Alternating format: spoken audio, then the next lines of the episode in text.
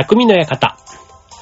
はい、川崎匠です。チュアヘイドットコムの協力でオンエアしております。はい、えっ、と、今年最後の匠の館となりました。ね、今年1年どうもありがとうございました。ね、えっ、と、まあ、改めてね、今年1年どんな年でしたか？なんていうのもね、なんか改まって話す機会って意外とないんですけど、ただまあせっかくなんでね、なんか今年1年、まあどうでしたかっていうのをね、まあちょっとね、この番組を聞いてくださってる皆さんとはね、ちょっとそんな風に、こう、コミュニケーションと言ってもね、僕が言っても向こうからね、聞いていただいてる皆さんからなんかかえ答えは返ってこないんですけど、あの、僕自身は、うん、まあ、なんかね、平和っちゃ平和でしたよね。まあ、本当になんか、当たり前のことが当たり前にできるありがたみというか、なんかこういうのってね、やっぱり年取ってくるとね、なんかこう、改めてこう実感するようになるっていうのかな。そう。なんかそういう感じがして、で、まあコロナとかね、ああいったので、まあ僕も7月にコロナにかかってしまったんで、あの、なんかね、改めてその体調管理の大事さとかね、なんかそんなこともちょっと改めて思うようにはなりましたけど、まあそれでもね、なんかそれ以外のことなんかも、うん。まあ、なんだろう、具体的に言うとだけど、まあ大事なことみたいなのをね、こう改めて、こう人と会うこととかね、あとまあ別に人、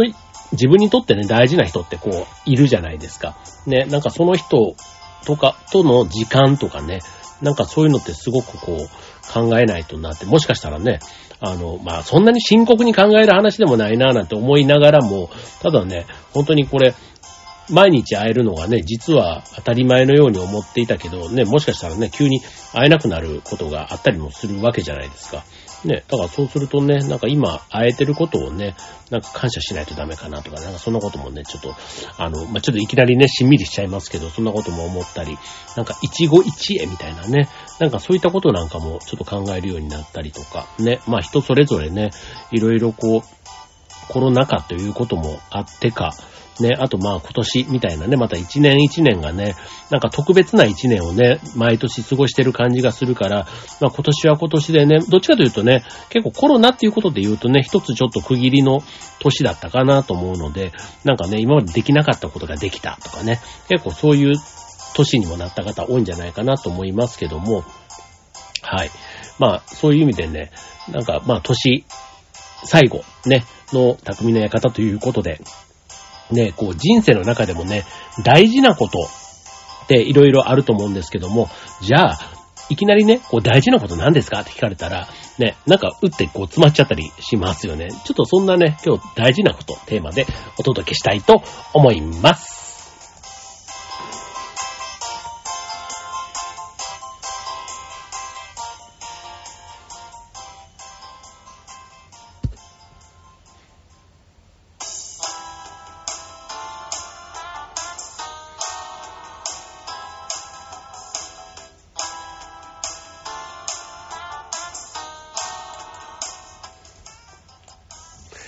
はい。ということで、今日のテーマは、えー大事なことということでね。まあ、大事と言えば、うんと、それが大事っていう、あの、大事マンブラザーズのね、歌がありましたよね。まあ、ありましたよねって言ってもね、まあ、この番組聞いてくださってる方は結構僕と年齢が近い方が多いのかなって気がするので、はい、えっ、と、時は遡ること1991年、ね、平成3年にリリースされたシングルですけども、はい、えっ、と、160万枚売れたそうですね。はい、負けないこと、ね、逃げ出さないこと、信じ抜くこととかね。なんかそういったことが大事ですっていう歌でした。ね、時はね、バブルが弾けて、なんとなくね、日本経済というか、僕はまだ学生でしたけども、なんとなく先行き不透明みたいなね、なんかバブルの頃が、みたいな風にね、こういろいろあとは、ね、バブルでこういろいろこう、苦労した、弾けたことによってね、こう、いろいろ経済が混乱した。そんな時にね、社会人になってとかね、結構そういうのを、こう思い出す人もいるんじゃないかななと思いますけども、そんな頃に出た歌でした。はい。で、その時はね、負けないこと。なんかとにかくね、頑張るみたいなね、結構そういったところが大事だなんていうふうに言われていましたけども、実はね、これ大事マンブラザーズが25年後だから、えっと、2016年、ね、1991年から25年後のえっ、と、2016年に、この、それが大事のアンサーソングと言われる、はい、えー、歌を出してるんですね。で、えっ、と、これなんて言う歌だっけな。神様は、神様は、えっ、とね、なんだっけな。神様は 番組なのにこれが思い出せない。えっ、とね、もう出てきます。絶対。あの、えっ、と、神様は、ん見捨てないじゃない。見捨てないじゃない。えっ、とね、えっ、とね、なんか見守るばっかり今出てきちゃってるんですよ。まあ結局ね、あの、そういう、あの、歌があるんですよ。で、その歌が何を言ってるかっていうと、あの、負けてもいいとかね、逃げ出してもいい。あと、信じられない時も、信じ抜けないこともあるだろうみたいな、そんなね、歌詞を言っているんですね。で、これがアンサーソング。だから、あの、最初にね、91年の時のそれが大、それが大事っていうふうに言われていたことと、真逆のことを逆に大事にしようっていうふうに言っている。ね。だから、これね、まあ、時代のね、流れとはいえ、ね、今で言うと、割とそのアンサーソングの方、そういうなんか負けてもいいとかね、なんかこう、マイペースに、なんか自分にこう無理をしない、ストレスをかけない、なんか結構そういうね、時代になっているからこそ、ね、なんか今聞くと、この当時のそれが大事みたいな、ポジティブな、頑張るみたいなのが逆にしんどかった、嫌だったなんていう人もね、いたりするみたいで、そう。じゃあ僕がどうだったかなんて言うとね、確かにあの別に人間ね、ずっと頑張って、踏ん張って、みたいなって結構しんどいじゃないですか。そう。ですけど、時にはそんな瞬間も必要なんじゃないのかなって思うこともあるわけですよ。そう、あるんですよね。そう。だから、まあ、それを考えると、うん、まあ、と、ね、25年前だと僕も当然若いから、まあ、その時のね、感覚と、今のこの年で言ったら、まあ確かに負けてもいいしね、なんかそういうね、あの、人間関係もいろいろあった時にね、全員を信じる、ね、なんかあの、それこそ送る言葉にあるような、ね、武田鉄矢さんが昔歌、海援隊でね、歌った歌みたいに、ね、人を信じて傷つく方がいいみたいなね、なんかそこまでね、なんかこう、あの、自己犠牲というか、ね、なかなかそうもな、思えないみたいなところも、うん、まあ人間らしいっちゃ人間らしいかな、なんて思うわけで、はい。まあそんなところでね、まああの、大事なこと、じゃあ今日、それをテーマにお届けしていきたいわけですけども、はい。えっ、ー、と、じゃあ、なんだろう。まあ、月並みにね、なんか大事なこと何ですかって聞いたら、まあ、僕らぐらいの年齢だと、まず言うのが健康ですよ。もうとにかく健康。もうね、健康があれば、もうすべてなんか変なんですよ。お金もね、まあ、お金は、ね、健康はお金で買えません、みたいなところもね、よく言いますけども、なんか若い頃はね、まあそうは言ってもって思ってましたけど、やっぱりね、そこそこ年齢重ねてくると、お金はまあそこそこはね、必要だし欲しいなって思いますけども、あんまりいらないかなっていう感じ。うん。あんまりって言っても、まああの、欲はね、ありますから、まあ、ね、宝くじなんかも買ったりしますし、まあ旅行もね、なんか行っていいホテルに泊まったりとかね、美味しい食事も取りたいなとか、そういったね、お金で解決できるような欲は、まあ確かにありますけども、ただやっぱり健康あっての全てのことかなって思うので、旅行行くにしてもね、そう。なので、もう健康こそ宝だなっていう。だからもう他のどんなことがね、あの、重要な、ね、楽しいことがあったとしても、やっぱり健康がなければ、ね、それを満喫できないということで言うと、まあ、大事なことの一つ目は、まあ何よりも健康でしょうというところですね。はい。まあ、もちろんね、健康のためには、ね、食事、運動、まあメンタルみたいなね、いろんなところの健康、気を使うところがあります。まあ自分の体をね、大切にするということを、日々意識すると良いでしょうということですね。はい。続いて、えー、二つ目。嫌いな人と無理して付き合わなくていい。うん、この辺もだいぶね、価値観が変わってきたというか、ね、あの、ここはもう割り切りの話だと思います。はい。もう人生は短く、ね、限られた時間しかありませんので、まあ、嫌いな人とね、過ごす時間は無駄だというふうにね、割り切って自分にとってプラスの影響を与える人々に囲まれることが大切です。ということでね、まあそういう人の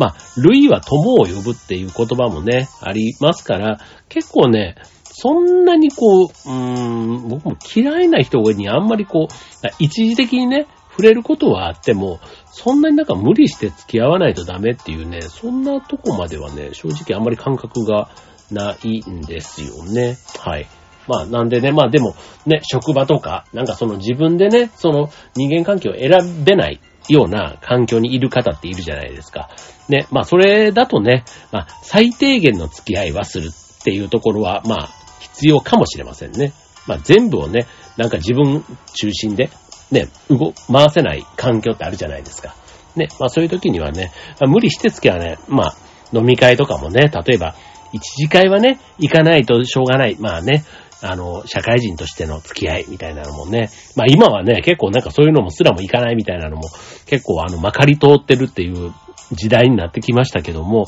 まあそれでもね、一次会は行っても二次会まではとかね、あとは席を、の配置とかもね、ちょっと意識してみるとかね、まあそういうのもあるかもしれませんね。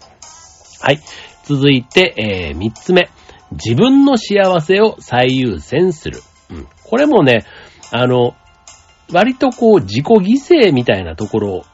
はありますけども、あの、ね、人のためにとかね、あるんですけど、まあ、とにかくね、まあ自分が幸せじゃないと人のことまで、まあね、自分を犠牲にして人を幸せにできるっていうそういう人ももちろんいますけども、うん、まあ自分の幸せをね、まず考えて生きていく方がいいんだろうなというとこですね。まあ人の期待、人からの期待とかね、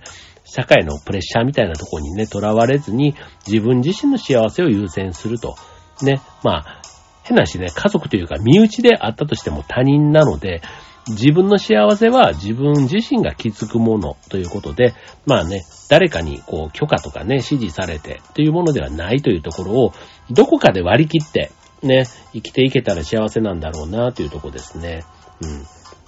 まあ割とね、人の目とかね、人からの評価とか、ね、気にしてしまう時期、と、年代ってあるとは思います。はい。まあ、ただね、最後は、まあ自分がね、それが本当に幸せなのか、みたいなね、結構人間ですからね、あの、いきなりその域にはいけないかもしれませんけど、まあ、葛藤というか試行錯誤しながら、ね、最後は自分の幸せにたどり着けるような行動をしていくのがいいっていうことなんでしょうね。はい。で、えー、そして4つ目。はい。怒ることで良くなることはないと。ね。まあ、怒りっていうね。まあ、喜怒哀楽の中でもね、まあ確かにね、怒っちゃう場面あると思います。はい。生きていたらね、まあ怒、怒りが湧いてくることもあるでしょうと。ただ、感情のまま怒りをぶつけても、い、良い方向に進むことはほぼありませんという。で、冷静に問題を解決するためのコミュニケーション力も身につけていくことが大事ですと。いうことで、うん。これはね、ほんとね、あの、仏様のような人っているじゃないですか。あの、会社生活でもね、やっぱりいて、やっぱりね、トータルで言うと、こうね、うーん、なんか、そう、うん、ななんか、こう自分の場合は割とね、細かいことでも気づくと、なんか言ってあげた方がいいなと思って言うんですけど、でも、それを言わない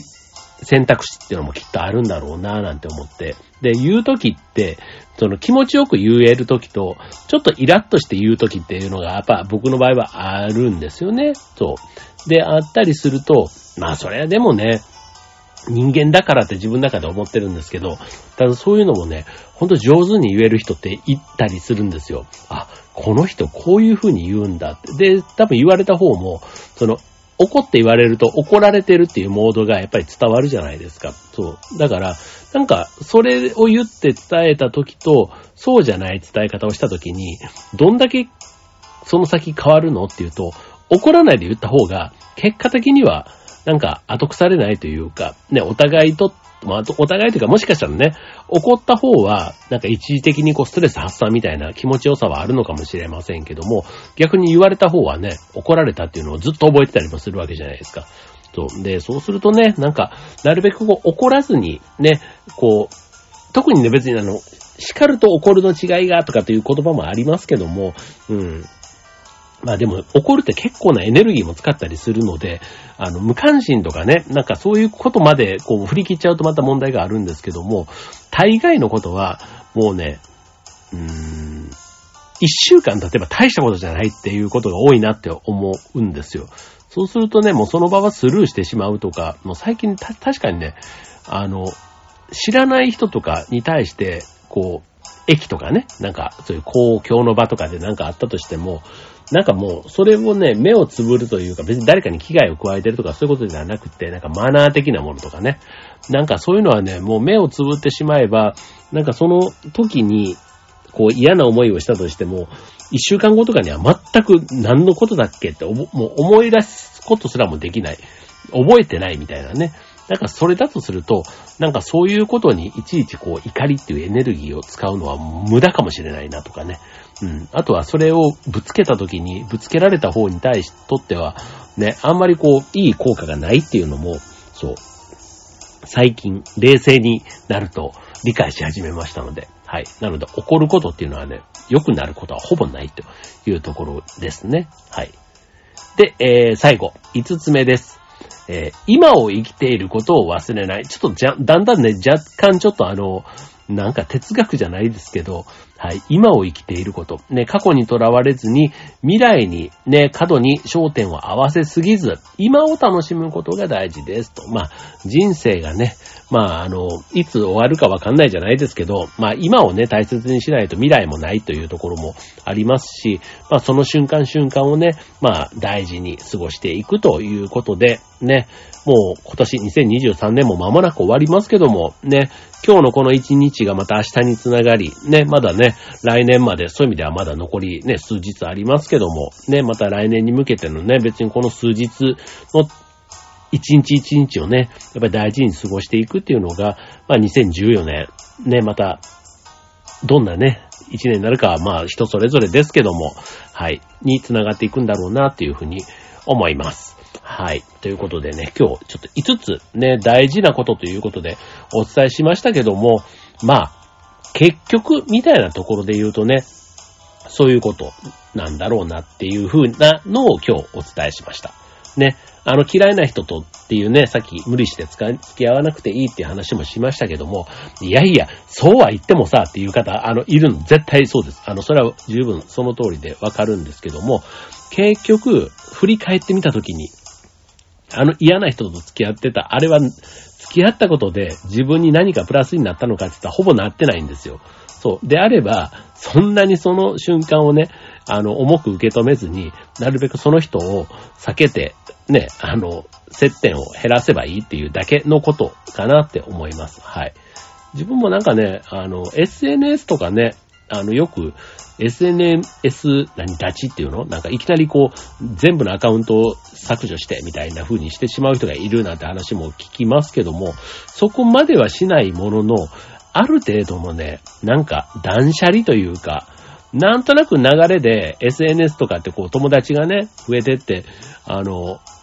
そう、何百人とか、千人、二千人とかね、友達になってたりするのとかって、ね、もうほぼほぼ会わないし、もう顔すらもわかんない人っていたりするじゃないですか。だからもうそういうのってね、SNS 上からもね、自分なんかもう、あの、も切ってもらっていいと思うし、自分からもね、そっと、こう、切っていくというか、なんかそういうのもね、たまにあの、人間関係の断捨離じゃないですけど、あの、してる時があります。はい。している時があります。こんな、ね、あの、オフィシャルな番組で言う話ではないんですけど、うん、まあでもね、なんかそういうのも、あの、必要かなって思いますね。最近でもあの、年賀状とかね、あの、終わるというか、ね、あの、丁寧にね、あの、もう今年で年賀状最後にしますね、なんて言って、僕ぐらいの年でもね、年賀状納めというか、もう来年以降は LINE にするね、みたいな、なんかそんな感じのね、話もちらほらあったりで、うん。まあそれはそれでね、あの、好きとか嫌いとかではなくって、なんかそういうことも、あの、ね、こう、言いながらというか、ね、まあ遠慮せずにね、伝えながら、ね、自分の幸せというところを、まあ意識して行動していくっていうのが大事かなというところです。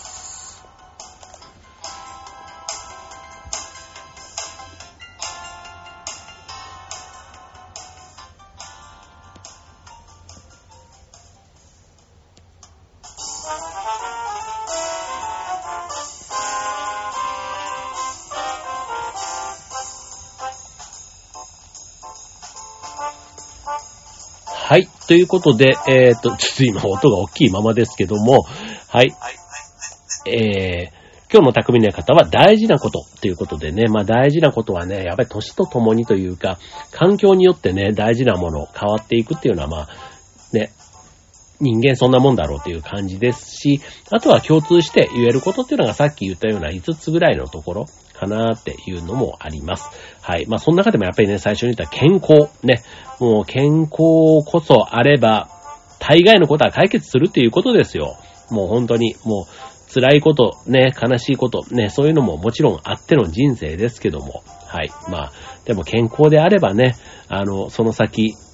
まあ、明るく生きていけるというか、ね、あとはその、くよくよせずにね、過去のことも振り返らずにみたいな、なんか、ね、振り返ってもね、結局あまりいいことがないっていうことなんですよ。そう。だから、ね、そう考えると、うん、なんか今をね、大切にとかね、なんかさっき言ったところ、ちょっとなんか、意外とね、こう自分が渦中に巻き込まれてというか、ね、そういう時には、あまりそういう意識ができなかったりするもんですけども、はい。まあ、なんかふとね、こういう年納めとかね、まあ、年末、あとは年始でもいいかもしれませんね。なんかそういう振り返りとかするタイミングで、なんかこういう大事なこと、自分にとって大事なことなんだろうとかね、なんかそんなこと考えてみてもね、ちょっとはいいかもしれませんね。はい。ということでね、今年、ね、2023年、ね、はもう一週間ありませんけども、ね、あの、こちらの番組も大変ありがとうございました。ね、はい。僕もね、まあ2023年、ほんとね、なんか、いい年だったなと、まあ今年もね、でも、それなんでそう思うかって言うと、やっぱりね、健康に過ごせてることかなっていうふうに思います。まあ、別にね、ずっと健康っていうか、バリバリ健康ってわけでもないんですけど、まあ、ほどほどにね、楽しいこと、好きなことができるほどの健康は、まあ、キープできた一年だったということでね、また来年もね、なんかワクワク、ドキドキ、生き生き、ね、あの、